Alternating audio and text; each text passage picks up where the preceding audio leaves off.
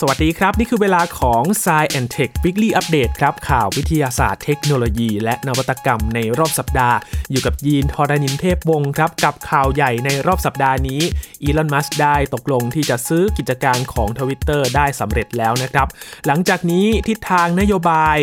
ในความดูแลของอีลอน มัสก์จะเป็นอย่างไรต้องติดตามกันครับ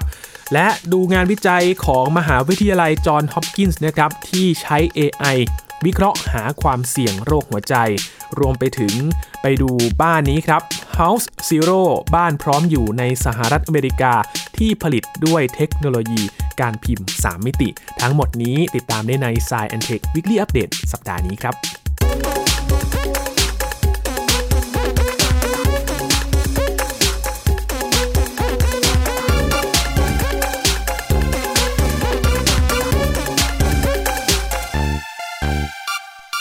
รียกได้ว่าเปลี่ยนมือผู้บริหารแล้วนะครับสำหรับโซเชียลมีเดียอย่าง Twitter โลโก้ นกสีฟ้าๆนี้ ตอนนี้ได้อยู่ในความดูแลของอีลอนมัสแล้วนะครับกำลังอยู่ขั้นตอนในเรื่องของการที่จะทำกระบวนการเกี่ยวกับการดูแลเรื่องของการลงทุนนะครับ ก็ต้องดูกันว่าจะสำเร็จแล้วเสร็จเมื่อไหร่ แต่ว่าตอนนี้ก็ถือว่า เป็นการประกาศอย่างเป็นทางการแล้วนะครับ หลังจากที่มีการเจราจากันว่าจะเข้าซื้อกิจการของ Twitter สำหรับอีลอนมัสซึ่งเป็นมหาเศรษฐีเจ้าของบริษัทเท s l a และก็ SpaceX ตอนนี้ก็ได้เข้าซื้อกิจการสื่อสังคมออนไลน์อย่าง Twitter ด้วยวงเงิน 44,000 ล้านดอลลาร์สหรัฐ ก็ทำให้เขากลายเป็นเจ้าของแพลตฟอร์มที่มีผู้ใช้หลายล้านคนทั่วโลกครับ รวมทั้ง ผู้มีชื่อเสียงในทุกวงการด้วยที่ใช้บัญชีทวิตเตอร์อยู่ในขณะนี้สำนักข่าวรอยเตอร์รายงานนะครับว่าบอร์ดบริหารของทวิตเตอร์เขาได้เริ่มเจรจารอบใหม่กับอีลอน มัสก์แล้ว เมื่อ มัสก์เขาเสนอซื้อหุ้นของทวิตเตอร์ในราคาหุ้นละ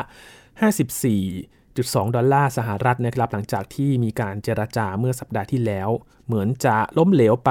แต่ก็กลับมาเจราจากันอีกครั้งตกลงว่า ได้ซื้อกิจการสำเร็จแล้วนะครับทางด้านของอีลอนมัสก็ได้แถลงการออกมาเมื่อวันจันทร์ที่ผ่านมานี่เอง บอกว่าการแสดงความคิดเห็นอย่างเสรี คือรากฐานของประชาธิปไตยที่ทำงานได้จริง และทวิตเตอร์คือชุมชนแห่งดิจิทัล ซึ่งเป็นพื้นที่ส่วนรวมในการถกเถียงประเด็นสำคัญต่ออนาคต มนุษยชาตินะครับ ราคาของหุ้นทวิตเตอร์นะก็ดีดตัว ขึ้น 6%หลังจากข่าวนี้เกิดขึ้นไปอยู่ที่ระดับ 51.9 ดอลลาร์สหรัฐต่อหุ้น เพิ่มขึ้น 40%จากระดับราคาก่อนที่อีลอน มัสนั้นได้เผยข่าวว่าได้ซื้อหุ้น 9%ของ Twitter นะครับ แต่ก็ยังคงราคาต่ำกว่าราคาสูงสุดที่เคยซื้อขายกันเมื่อปีที่แล้วที่เกือบ 70 ดอลลาร์สหรัฐต่อหุ้น และช่วง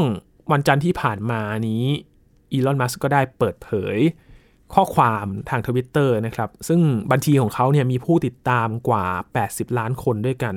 ว่าสื่อสังคมออนไลน์นี้มีศักยภาพสูงยิ่งขึ้น และเขาต้องพัฒนาให้ดียิ่งขึ้นด้วยการเพิ่มลูกเล่นใหม่ ๆ รวมถึงสร้างระบบอัลกอริทึมแบบเปิดกว้างเพื่อ เพิ่มความน่าเชื่อถือรวมทั้ง จะกำจัดสแปมและก็บอทต่างๆนะครับ ประเด็นนี้น่าสนใจเพราะว่าหลาย ๆ คนกังวลครับ หลังจากที่อีลอนมัสก์จะเข้ามาดูแลทวิตเตอร์แอคหลุมแอคต่างๆ ที่ไม่ได้เปิดเผยตัวตนมันจะหายไปหรือเปล่า อันนี้ก็สร้างความกังวลเหมือนกันนะครับ เพราะว่ามีคนที่ไม่ได้แสดงตัวตน ซึ่งอีลอนมัสก็บอกว่าควรที่จะมีการแสดงตัวตนผ่านบัญชีนี้แล้วก็การแสดงความคิดเห็นต่างๆ ก็เป็นไปอย่างเสรี เพราะฉะนั้นอาจจะไม่มีการจำกัดสิทธิเสรีภาพในการที่จะเผยแพร่ข้อมูลหรือว่าให้ข้อความต่างๆ แต่จะต้องรับผิดชอบสิ่งที่ตนเองนั้นพูดออกไปนะครับ โดยแถลงการณ์ของทวิตเตอร์เองก็ระบุว่าอีลอน มัสก์นั้นเขาจะชดใช้หนี้มูลค่ากว่า 25,500 ล้านดอลลาร์สหรัฐของบริษัทนะครับ แล้วก็จะอัดฉีดเงินอีก 21,000 ล้านดอลลาร์เพื่อเพิ่มสภาพคล่องของบริษัทด้วย ขณะที่รายงานข่าวก็บอกว่าข้อตกลงซื้อขายนี้ ผ่านความเห็นชอบของบอร์ดบริหารแล้ว และจะต้องเข้าสู่การลงมติของบรรดาผู้ถือหุ้นในลำดับต่อไปนะครับ นี่คือขั้นตอนที่ยังคงต้องรอกันอยู่ ส่วนทางด้านรัฐบาลสหรัฐว่ายังไงกันบ้าง ในฐานะประเทศที่มีสำนักงานใหญ่อยู่ในนั้นนะครับ ทางทำเนียบขาวก็ ปฏิเสธที่จะให้ความเห็นเรื่องนี้นะครับ แต่ก็ระบุว่าที่ผ่านมาโจไบเดนประธานาธิบดีสหรัฐก็เป็นกังวลต่ออิทธิพลของสื่อออนไลน์ในการเผยแพร่ข่าวลวง หรือว่าข้อมูลผิดๆ รวมถึงทวิตเตอร์แล้วก็แพลตฟอร์มอื่นๆด้วยอีลอน มัสก์เขาเปิดเผยนะครับว่าทวิตเตอร์มีศักยภาพมากมายที่จะเข้าไปปลดล็อกตั้งเป้าที่จะเปลี่ยนแปลงหลาย ๆ อย่างเลย รวมทั้งการผ่อนคลายกฎระเบียบ เกี่ยวกับเนื้อหาภายในทั้งที่ปัจจุบันหลายคนอาจจะรู้สึกว่าเนื้อหาในทวิตเตอร์ก็ไม่ค่อยได้รับการควบคุมอยู่แล้วนะครับแล้วก็เรื่องสำคัญก็คือการกำจัดบัญชีผู้ใช้ปลอมแอคหลุมต่างๆ แล้วก็เพิ่มฟังก์ชัน มากมายรวมถึงจะทำให้ทวิตเตอร์น่าเชื่อถือมากขึ้นนะครับ นี่คือคำกล่าวของอีลอน มัสซึ่งจะเป็นไปได้มากน้อยแค่ไหนก็ต้องดูกันต่อไปนะครับสำหรับผู้ใช้งานทวิตเตอร์ซึ่ง ถ้าดูข้อมูล พื้นหลังของอีลอน มัสก์นะครับ ตอนนี้เขาอายุ 20 ปีแล้ว เป็นมหาเศรษฐีที่ร่ำรวยที่สุดอันดับหนึ่งของโลกเลยนะครับ ทรัพย์สินสุทธิอยู่ที่ 268,200 ล้านดอลลาร์สหรัฐ หรือว่ามากกว่า 9 ล้านล้านบาท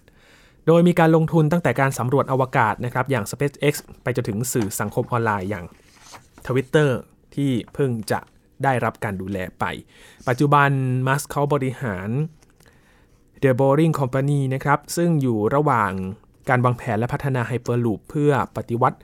การเดินทางคมนาคม แม้แต่ชิปประมวลผลที่เชื่อมระบบประสาทและสมอง ก็มีบริษัท Neuralink นะครับที่เพิ่งจะเปิดตัวไม่นานมานี้เองที่พัฒนาเรื่องของประสาทเทคโนโลยีนะครับและหากสำเร็จก็จะช่วยคนที่มีความบกพร่องทางร่างกาย ได้รับการบาดเจ็บที่กระดูกสันหลัง หรือว่าสมอง และต้องเป็นอัมพาต ก็จะได้ใช้ความคิดควบคุมอุปกรณ์ต่างๆ ได้นะครับ และการเข้าซื้อทวิตเตอร์นี้ หากอ้างจากคำให้สัมภาษณ์อีลอน มัสก์นะครับบอกว่าก็ไม่ได้คิดถึงเรื่องกำไร ซึ่งทวิตเตอร์ก็จะเป็นสื่อสังคมออนไลน์ที่โด่งดัง ที่แม้ว่าจะเปิดใช้มานานกว่า 16 ปี แต่ข้อมูลปี 2564 ก็ระบุว่าทวิตเตอร์มีรายรับอยู่ที่ 5,000 ล้านดอลลาร์สหรัฐ หรือว่า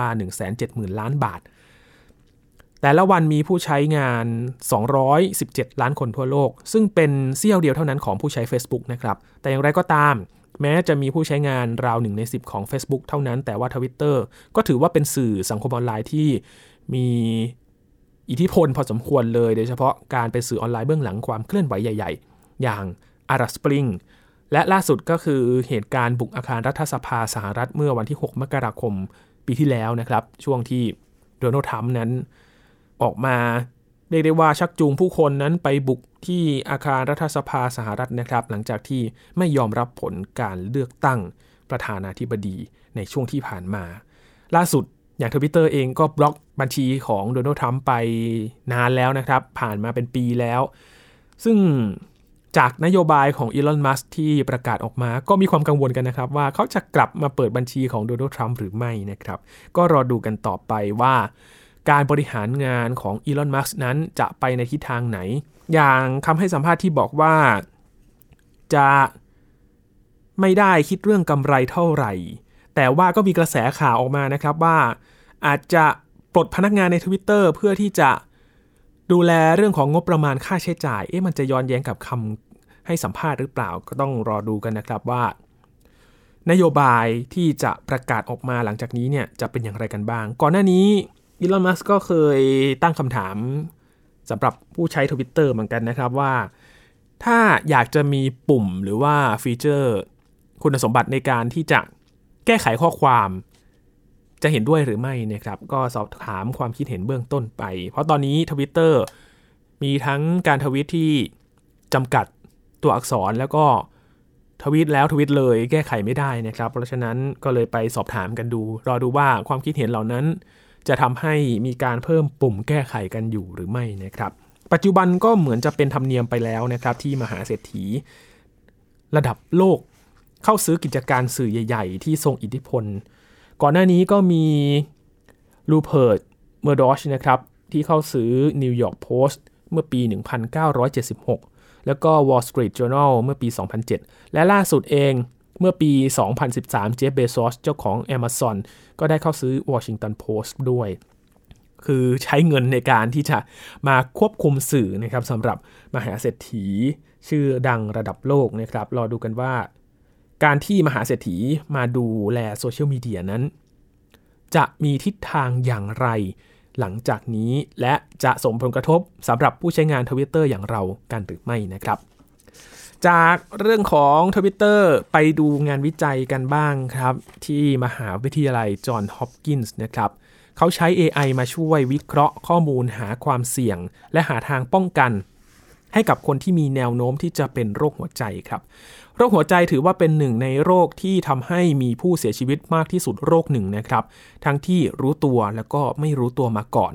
เพราะว่ามีคนจำนวนไม่น้อยครับ ที่เสียชีวิตจากโรคหัวใจ โดยที่ไม่รู้ว่าตัวเองนั้นมีความเสี่ยง นักวิจัยจากมหาวิทยาลัยจอห์นฮอปกินส์ก็เลยได้ใช้วิธี ป้อนข้อมูลเกี่ยวกับผู้ป่วยโรคหัวใจ เพื่อให้ระบบ AI นั้น วิเคราะห์หาความเสี่ยง และวิธีป้องกันให้กับคนที่อาจเป็นโรคนี้ได้นะครับและการเกิดโรคหัวใจนั้นก็มาจากหลายสาเหตุด้วยกัน ซึ่ง มีปัจจัยที่จะทำให้เกิดโรคแตกต่างกันออกไป ทั้งที่ควบคุมได้และก็ควบคุมไม่ได้ อย่างเช่น พฤติกรรมเสี่ยง พันธุกรรมเป็นต้น และบางครั้งโรคหัวใจก็มักจะมาเยือนผู้ป่วยโดยที่เราไม่รู้ตัวนะครับ เพราะว่าไม่รู้ว่าตัวเองนั้นไปมีความเสี่ยงที่จะเกิดโรคนี้หรือไม่ อีกทั้งยังไม่รู้ว่า โรคนี้จะเกิดขึ้นเมื่อไหร่ด้วยนะครับ คุณนาตาเลีย ทายานูวาเป็นนักวิจัยที่จอห์น ฮอปกินส์นะครับ เขาได้ พัฒนาระบบ AI ขึ้นมาครับหรือว่าระบบปัญญาประดิษฐ์เพื่อที่จะช่วยในการวิเคราะห์ และหาทางป้องกันการเกิดโรคหัวใจของคนที่มีความเสี่ยง โดยระบบก็จะบอกว่าใครบ้างที่อาจมีความเสี่ยง หรือเกิดภาวะหัวใจเต้นผิดจังหวะ ซึ่งคิดเป็นร้อยละ 20 ของการเสียชีวิตของคนทั่วโลกเลยนะครับ SSCAR ครับเป็นระบบการเรียนรู้เชิงลึกที่นำมาใช้ในการวิเคราะห์หาผู้ป่วยที่มีความเสี่ยงเป็นโรคหัวใจครับ โดยทีมวิจัยได้ใช้ภาพหัวใจที่มีรอยแผลของผู้ป่วยกว่า 100 คน ของโรงพยาบาลจอห์นฮอปกินส์นั้น ให้ AI นั้นเรียนรู้แล้วก็วิเคราะห์หาความเสี่ยงที่จะเกิดโรคหัวใจของผู้ป่วย ซึ่งไม่สามารถมองเห็นได้ด้วยตาเปล่านะครับ ทีมวิจัยได้นำระบบ AI มาทดสอบกับผู้ป่วยโรคหัวใจจากสถานพยาบาลกว่า 60 แห่งทั่วสหรัฐ ซึ่งมีประวัติการเต้นของหัวใจผิดจังหวะที่แตกต่างกัน โดยผลลัพธ์ที่ได้พบว่าการวิเคราะห์ด้วยระบบ AI นั้นมีความแม่นยำและอาจเป็นตัวช่วยสำคัญในการวินิจฉัยโรคที่มีความเสี่ยงอย่างโรคหัวใจได้เป็นอย่างดี นอกจากนี้ยังเป็นก้าวสำคัญครับที่เทคโนโลยีนั้นมีส่วนในการรักษาชีวิตของมนุษย์ให้ยืนยาวมากขึ้น ปัจจุบันเทคโนโลยีสามารถช่วยต่ออายุเราได้ หลายโรคแล้วเหมือนกันนะครับ โดยเฉพาะวัคซีนเองเทคโนโลยี mRNA นะครับที่เข้ามาพัฒนาวัคซีนป้องกันโควิด -19 ได้อย่างรวดเร็ว แล้วก็พอเกิดการกลายพันธุ์ของไวรัสก็สามารถพัฒนาวัคซีนที่มารองรับกับไวรัสกลายพันธุ์ได้เวลาไม่นานเลยนะครับ นี่ก็เป็นประโยชน์ของเทคโนโลยีครับที่จะมาช่วยเราในทางการแพทย์ครับ จากเรื่องของสุขภาพพาไปดูบ้านกันบ้างนะครับ ยังอยู่ที่สหรัฐอเมริกาครับไปดูบ้านพร้อมอยู่ที่ผลิตด้วยเทคโนโลยีการพิมพ์ 3 มิติ เรื่องนี้ไม่ใช่เรื่องใหม่นะครับ ก่อนหน้านี้เราได้นำเสนอบ้านจากเครื่องพิมพ์ 3 มิติในฝั่งยุโรปที่เปิดขายในเชิงพาณิชย์มาก่อนหน้านี้แล้วนะครับ คราวนี้ก็เริ่มมีการเผยแพร่ เทคโนโลยีนี้กันมากขึ้น แล้วก็นำมาใช้สร้างบ้านกันมากขึ้น เช่นเดียวกับบ้านนี้ครับ House Zero เป็นบ้านที่ใช้เวลาในการสร้างสั้นที่สุด เพราะใช้เวลาเพียง 8 วันเท่านั้นก็จะได้บ้านพร้อมอยู่แล้วครับคุณผู้ฟังพร้อมที่จะ ให้เรานั้นลากกระเป๋าเข้าอยู่อาศัยได้ทันที โดยชิ้นส่วนต่างๆ ของตัวบ้านสร้างขึ้นด้วยเทคโนโลยีการพิมพ์แบบ 3 มิติ ซึ่งไม่เพียงจะช่วยประหยัดเวลาในการผลิตเท่านั้นนะครับ แต่ยังเป็นการสร้างบ้านด้วยแนวคิดใหม่ ที่ช่วยลดการปลดปล่อยมลพิษที่เกิดจากการก่อสร้าง บ้านจากเทคโนโลยีการพิมพ์ 3 มิติ หรือว่า 3D Printing บ้านหลังนี้มีชื่อว่า House Zero นะครับ เป็นผลงานของบริษัท Icon ผู้นำด้านเทคโนโลยีการก่อสร้างของสหรัฐอเมริกา ได้ออกแบบร่วมกับบริษัทรับออกแบบบ้านอย่าง Lake f r a t t o จึงทำให้บ้านมีความแปลกใหม่ และก็โดดเด่นไปจากเดิมครับบ้านต้นแบบที่สร้างเสร็จแล้วเป็นบ้านชั้นเดียวนะครับ ตั้งอยู่ที่เมืองออสติน รัฐเท็กซัสของสหรัฐ สิ่งที่สังเกตได้ทันทีจากตัวบ้านก็คือ ความทันสมัย และก็กว้างขวาง เพราะว่าเป็นบ้านชั้นเดียวที่มีพื้นที่ใช้สอยประมาณ 2,000 ตารางฟุต มี 3 ห้องนอน 2 ห้องน้ำเลยนะครับ โดยส่วนประกอบหลักๆ ของตัวบ้านนั้นสร้างจากเครื่องพิมพ์ขนาดใหญ่ที่มีชื่อเรียกว่าวอลแคนครับ ซึ่งสามารถพิมพ์ผนังและก็โครงสร้างของตัวบ้านได้ เครื่องพิมพ์วอลแคนนี้มีความสูง 4 เมตร กว้าง 14 เมตรนะครับ ซึ่งจะค่อยๆพิมพ์ชิ้นส่วนของโครงสร้างผนังออกมาทีละชั้น แล้วก็สามารถพิมพ์ชิ้นส่วนที่มีขนาดใหญ่ได้ถึง 3,000 ตารางฟุต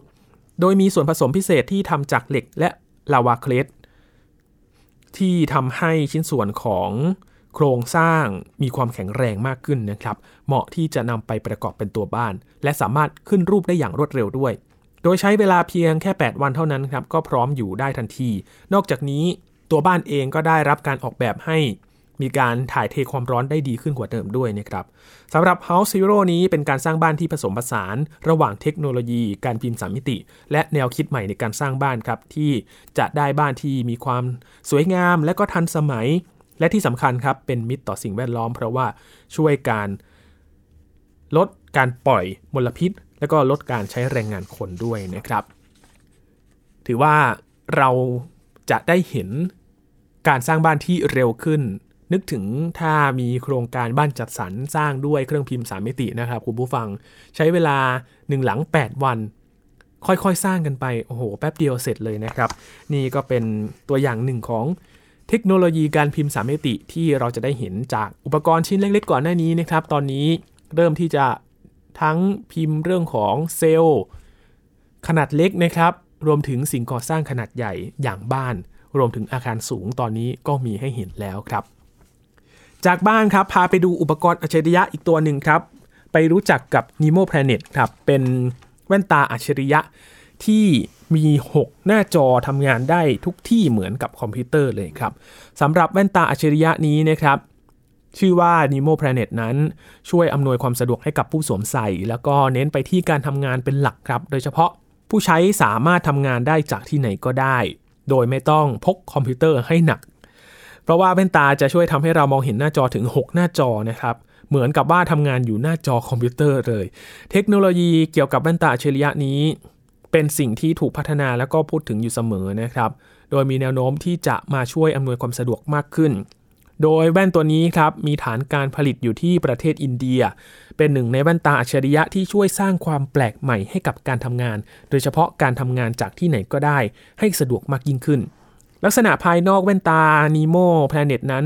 ไม่ได้แตกต่างจากแว่นตาทั่วไปเลยนะครับ แต่มีฟังก์ชันการทำงานที่ช่วยอำนวยความสะดวกในการทำงานมากขึ้น เพราะว่ามีเลนส์ที่ทำให้มองเห็นหน้าจอถึง 6 หน้าจอด้วยกันครับคุณผู้ฟัง ซึ่งแสดงผลการทำงานแยกกัน จึงทำให้มองเห็นได้หลายหน้าจอพร้อมกัน แต่ไม่รู้ว่าจะเวียนหัวหรือเปล่านะครับ มองหลายจอพร้อมกันแบบนี้ แยกไม่ถูกเลยว่าจะทำงานไหนกันดี จอที่แสดงผลในแว่นตานี้นะครับก็จะให้ความละเอียดเทียบเท่ากับจอแสดงผลขนาด 45 นิ้ว หรือหน้าจอที่มีความละเอียดอยู่ที่ 720p นะครับก็เป็นระดับ HD ปกติ นอกจากนี้ยังมีชิปที่จะช่วยควบคุมระบบการทำงาน แล้วก็เชื่อมต่อเมาส์ คีย์บอร์ด แล้วก็หูฟังเข้ากับตัวแว่นด้วยนะครับ จึงทำให้ไม่ต่างกับการใช้งานบนคอมพิวเตอร์ แต่มีน้ำหนักน้อยลง เพราะว่าเหลือเพียง 1 ใน 7 ของแล็ปท็อปทั่วไปเท่านั้นครับ แม้ว่าแว่นตาจะทำงานได้หลายอย่างบนคอมพิวเตอร์นะครับ แต่ก็อาจจะไม่ได้ทำงานหนักๆ อย่างการใช้โปรแกรม Photoshop ได้นะครับทำได้เพียงทำงานที่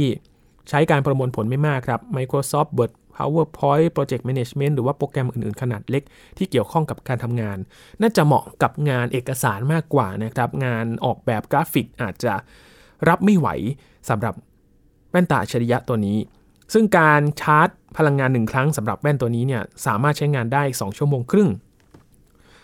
ผู้พัฒนาก็คาดว่าผลิตภัณฑ์พร้อมจะวางจำหน่ายในอินเดียและสหรัฐปี 2023 นี้นะครับ และจะมีน้ำหนักไม่เกิน 90 กรัม และมีหน้าตาที่ดีกว่าตัวต้นแบบ เพื่อให้เหมาะกับการพกพาไปได้ทุกที่นะครับสำหรับการใช้งานตอนนี้ยังเป็นต้นแบบของการพัฒนาอยู่ครับ รอดูว่าถ้าเขาปรับปรุงมากขึ้นจะเป็นอย่างไร เพราะว่าถ้าดูจากการใช้งาน 2 ชั่วโมงครึ่งต่อการชาร์จ 1 ครั้งนี้ก็น้อยกว่าโทรศัพท์อย่างมากเลยนะครับ ปัจจุบันโทรศัพท์นี่ใช้งานกัน 2 วันก็มีนะครับ ประสิทธิภาพแบต นื่องจากว่าโทรศัพท์มือถือมันมันใหญ่กว่าตัวแว่นตานะครับ เพราะฉะนั้นการใช้แบตเตอรี่สำหรับแว่นตาอัจฉริยอาจจะต้องเล็กลง แล้วก็การใช้งานอาจจะไม่นานเท่านะครับ รอดูกันครับ นี่เป็นเพียงตัวต้นแบบเท่านั้น ถ้ามีการปรับปรุงมากขึ้น ไม่แน่นะครับ อาจจะมีแว่นตาอัจฉริยะที่สามารถชาร์จหนึ่งครั้งเนี่ยใช้ได้ทั้งวันเลยก็มีครับ ต่อกันที่นักวิจัยจากประเทศญี่ปุ่นครับคุณผู้ฟังครับ พาไปดูหุ่นยนต์ปอกกล้วย พูดถึงการปอกกล้วยนี้เหมือนสำนวนนะครับ ง่ายเหมือนปอกกล้วยเข้าปาก แต่อันนี้ไม่ใช่เรื่องง่าย ๆสำหรับหุ่นยนต์นะครับ เพราะว่ามันต้องใช้การพัฒนาว่าจะทำอย่างไรให้หุ่นยนต์ปลอกกล้วยได้ เอ๊ะ แต่ว่าเขาจะพัฒนาหุ่นยนต์มาช่วยปอกกล้วยทำไมกัน เขาบอกว่าหุ่นยนต์ตัวนี้ครับจะมาช่วยสำหรับคนที่มีปัญหาในการใช้กล้ามเนื้อนะครับ หุ่นยนต์ ในการที่จะมาช่วยปอกกล้วยนั้นก็ไม่ได้ง่ายเลยนะครับ แต่ว่านี่ถือว่าเป็นความสำเร็จของทีมวิจัยจากมหาวิทยาลัยโตเกียวครับ ที่นำหุ่นยนต์ 2 แขนสามารถปอกกล้วย โดยที่ไม่ทำให้กล้วยเละ และสามารถนำมาช่วยเหลือให้กับผู้ที่มีปัญหาการใช้กล้ามเนื้อได้ต่อไปครับทำไม การปอกกล้วยโดยไม่เละจึงเป็นเรื่องสำคัญ เพราะว่าใครๆก็ปลอกกล้วยได้ทั้งนั้น แต่นี่ไม่ใช่สิ่งที่หุ่นยนต์จะทำได้ง่าย ๆ นะครับ เพราะว่าที่ผ่านมาหุ่นยนต์ อาจจะทำเลือกยากๆได้สารพัดนะครับขันน็อตแบกของ แต่ว่าการปลอกกล้วยนั้นต้องใช้ความละเอียดอ่อนนะครับและใช้น้ำหนักในการปลอกที่ต้องดูดีๆ เพราะฉะนั้นการที่จะมาปลอกผลไม้นิ่มๆ อย่างกล้วยเนี่ยอาจจะทำให้เละคาแขนหุ่นยนต์ก็ได้นะครับ การพัฒนาแขนกลให้หุ่นยนต์ สามารถควบคุมการใช้น้ำหนักได้ ย่อมเป็นสิ่งที่เป็นการพัฒนาความสามารถของหุ่นยนต์ในการทำงานที่ละเอียดอ่อน และก็มีความคล่องตัวได้เป็นอย่างดีครับ โดยหุ่นยนต์สามารถใช้เวลาประมาณ 3 นาทีในการปอกกล้วยได้สำเร็จ ซึ่งเป็นความท้าทายของการทดลองนี้เลยนะครับ อยู่ที่ลักษณะของกล้วย แต่ละผลที่มีความแตกต่างกัน แต่หุ่นยนต์ก็สามารถทำภารกิจได้สำเร็จโดยที่ไม่มีมนุษย์คอยช่วยเหลือครับ ก็เป็นความสำเร็จของทีมนักวิจัย จากมหาวิทยาลัยโตเกียวของญี่ปุ่นนะครับที่เขาได้พัฒนาแขนกลที่ควบคุมการทำงานด้วยระบบ AI ให้หุ่นยนต์นั้นเรียนรู้วิธีการปอกกล้วยจากข้อมูลที่ป้อนเข้าไปครับ โดยแขนกลทั้งสองข้างเขาจะค่อยๆ หมุนกล้วย แล้วก็ปอกอย่างช้าๆ จนกระทั่งปอกได้สำเร็จนะครับ แล้วก็ไม่เละด้วย ซึ่งผลลัพธ์ที่ได้ก็พบว่าหุ่นยนต์ทำได้สำเร็จถึง 57%จากกล้วยทั้งหมดนะครับก็ถือว่าเกินครึ่ง ความสำเร็จของการทดสอบปอกกล้วยนี้ก็เป็นการพิสูจน์ได้ว่าหุ่นยนต์ สามารถทำสิ่งที่ละเอียดอ่อนได้เช่นเดียวกันนะครับ และสามารถนำไปต่อยอดเพื่อที่จะปรับปรุง พัฒนาคุณภาพชีวิต ในการช่วยเหลือคนที่มีปัญหาในการใช้กล้ามเนื้อได้ครับ โดยการนำหุ่นยนต์ มาประยุกต์ใช้งานเล็กๆ น้อยๆ ภายในบ้าน อย่างเช่น การเปิดขวดน้ำบีบหลอดยาสีฟัน หรือว่าสิ่งจำเป็นอื่นๆ ที่คนที่มีปัญหากล้ามเนื้อนั้นไม่สามารถทำได้ด้วยตนเองนะครับ นึกถึงหุ่นยนต์ปอกกล้วยครับคุณผู้ฟังยินนึกถึงการที่จะมาช่วยปอกกล้วยทำกล้วยทอดนะครับ ว่าจะทำได้หรือไม่ เพราะว่าการที่จะขายกล้วยทอดนั้นเราก็ต้องปอกกล้วยจากเปลือกก่อนนะครับ น่าจะมาช่วยได้พอสมควรเลยนะครับ นึกถึงไปของกินอย่างเดียวเลยนะครับ ตอนนี้ ปิดท้ายคุณผู้ฟังวันนี้ครับพาไปที่อังกฤษครับ คณะนักวิทยาศาสตร์จากสถาบันวิจัยบาบราแฮมครับในเมืองเคมบริดจ์ของสหราชอาณาจักร เขาประสบความสำเร็จในการย้อนวัยเซลล์ผิวหนังของมนุษย์ในห้องทดลองครับ โดยสามารถฟื้นฟูเซลล์ผิวหนังที่แก่ชารา ให้กลับมาอ่อนเยาว์แล้วก็มีคุณสมบัติเทียบเท่ากับเซลล์ผิวหนัง ที่อายุน้อยกว่าถึง 30 ปีด้วยกันครับ รายงานวิจัยในวารสาร eLife ระบุว่า การดัดแปลงเทคนิค สร้างเซลล์ต้นกำเนิด iPS ซึ่งคิดค้นโดยศาสตราจารย์ชินยะยามานากะ แห่งมหาวิทยาลัยโตเกียวของญี่ปุ่นเมื่อปี 2007 นั้น เพื่อให้ เซลล์ผิวหนังที่เริ่มแก่ชรากลับไปมีคุณสมบัติคล้ายกับเซลล์อายุน้อยอีกครั้ง โดยที่ไม่ต้องกลายไปเป็นเซลล์ต้นกำเนิดหรือว่าสเต็มเซลล์อย่างเต็มรูปแบบตามวิธีของศาสตราจารย์ยามานากะ ซึ่งจะทำให้สูญเสียความเป็นเซลล์ผิวหนังไปนะครับ โดยกระบวนการสร้างเซลล์ต้นกำเนิด iPS ของศาสตราจารย์ยามานากะ ใช้สารเคมี 4 ชนิด เหนี่ยวนำยีนในเซลล์ซึ่งโตเต็มที่แล้วให้ผลิตโปรตีนที่พบมากในเซลล์ต้นกำเนิด ส่งผลให้เซลล์อายุมากเกิดกระบวนการย้อนกลับกลับไปเป็นสเต็มเซลล์ซึ่งจะสามารถกระตุ้นให้เติบโตเป็นอวัยวะต่างๆ ในร่างกายได้เกือบทุกชนิดเลยครับ แต่ปัจจุบันพบว่าการใช้วิธีนี้รักษาโรคมีความยุ่งยากซับซ้อน เนื่องจากไม่อาจควบคุมเซลล์ต้นกำเนิด iPS ให้เติบโตตามต้องการได้ ปัญหานี้จึงทำให้นักวิทยาศาสตร์จากสถาบันวิจัยบาบราแฮมดัดแปลงกระบวนการดังกล่าวครับ โดยลดระยะเวลาเหนี่ยวนำเซลล์ผิวหนัง ด้วยสารเคมีลงจากเดิม 50 วัน เหลือเพียง 13 วัน เพื่อให้เซลล์เกิดการย้อนวัยในระดับที่เหมาะสม และยังคงคุณสมบัติเดิม ของความเป็นเซลล์ผิวหนังอยู่อย่างครบถ้วนนะครับ ผลการตรวจสอบเซลล์ผิวหนังที่ได้จากหญิงวัย 50 ปี ซึ่งนำมาผ่านกระบวนการนี้ พบความเปลี่ยนแปลงในเครื่องหมายทางพันธุกรรมที่บ่งบอกได้ว่า เซลล์มีสภาพเหมือนอายุลดน้อยลงเหลือเพียง 20 ปีครับ นอกจากนี้เซลล์ผิวหนังที่ฟื้นฟูแล้วดังกล่าวยังกลับมาทำงานเหมือนของคนหนุ่มสาวเลย โดยผลิตคอลลาเจนได้มากขึ้นอย่างมีนัยสำคัญครับ รวมทั้งเคลื่อนตัวมาซ่อมแซมบาดแผลเทียมในห้องทดลองได้เร็วกว่า และดีกว่าเซลล์อายุมากด้วย อย่างไรก็ตามนี่ถือว่ายังเป็นการศึกษาในขั้นต้นอยู่นะครับ และทีมวิจัยก็ยังต้องพัฒนาเทคนิค เพื่อที่จะรักษาแผลไหม้และบาดแผลต่างๆ ที่รักษาได้ยากก่อน โดยเฉพาะอย่างยิ่งในกลุ่มผู้สูงอายุครับ ส่วนจะนำไปใช้ประโยชน์ทางความงาม เพื่อที่จะย้อนวัยให้ผิวกลับมาเต่งตึงเปล่งปลั่งนั้น หรือว่าฟื้นฟูความเป็นหนุ่มสาวให้อวัยวะส่วนอื่นๆ ที่เสื่อมไปตามการเวลา ยังคงต้องศึกษาเพิ่มเติมต่อไปอีกนานหลายปีเลยนะครับ เนื่องจากในแต่ละกรณีก็มีปัจจัยอื่น ๆ ที่ยังไม่ทราบ แล้วก็ไม่สามารถควบคุมได้เข้ามาเกี่ยวข้องเป็นจำนวนมาก เป้าหมายของทีมวิจัยในระยะยาวก็คือ การทำให้มนุษย์มีช่วงชีวิต ที่สุขภาพดียาวนานแก่ชาราลง โดยที่ยังแข็งแรงมากกว่าที่จะไปมุ่งยืดอายุไขให้มีชีวิตยืนยาวขึ้นนะครับ นี่ก็เป็นผลการศึกษาหาความเป็นไปได้ครับว่า จะย้อนวัยเซลล์ผิวหนังของผู้ที่มีอายุมากให้กลับมาสดใสเปล่งปลั่งได้มากน้อยแค่ไหนนะครับ ทั้งหมดนี้คือข่าวที่เรานำมาฝากกันใน Science Tech Weekly Update สัปดาห์นี้ครับ คุณผู้ฟังติดตามรายการกันได้ที่ www.thaipbspodcast.com รวมถึงพอดแคสต์ช่องทางต่างๆ ที่คุณกำลังรับฟังเราอยู่นะครับ คุณผู้ฟังสามารถอัปเดต เรื่องวิทยาศาสตร์เทคโนโลยี และนวัตกรรมกับเราได้ที่นี่ทุกที่ทุกเวลากับไทย PBS Podcast นะครับ ช่วงนี้ยีนทรณินเทพบงลาไปก่อนนะครับ ขอบพระคุณสำหรับการติดตามรับฟังครับ สวัสดีครับ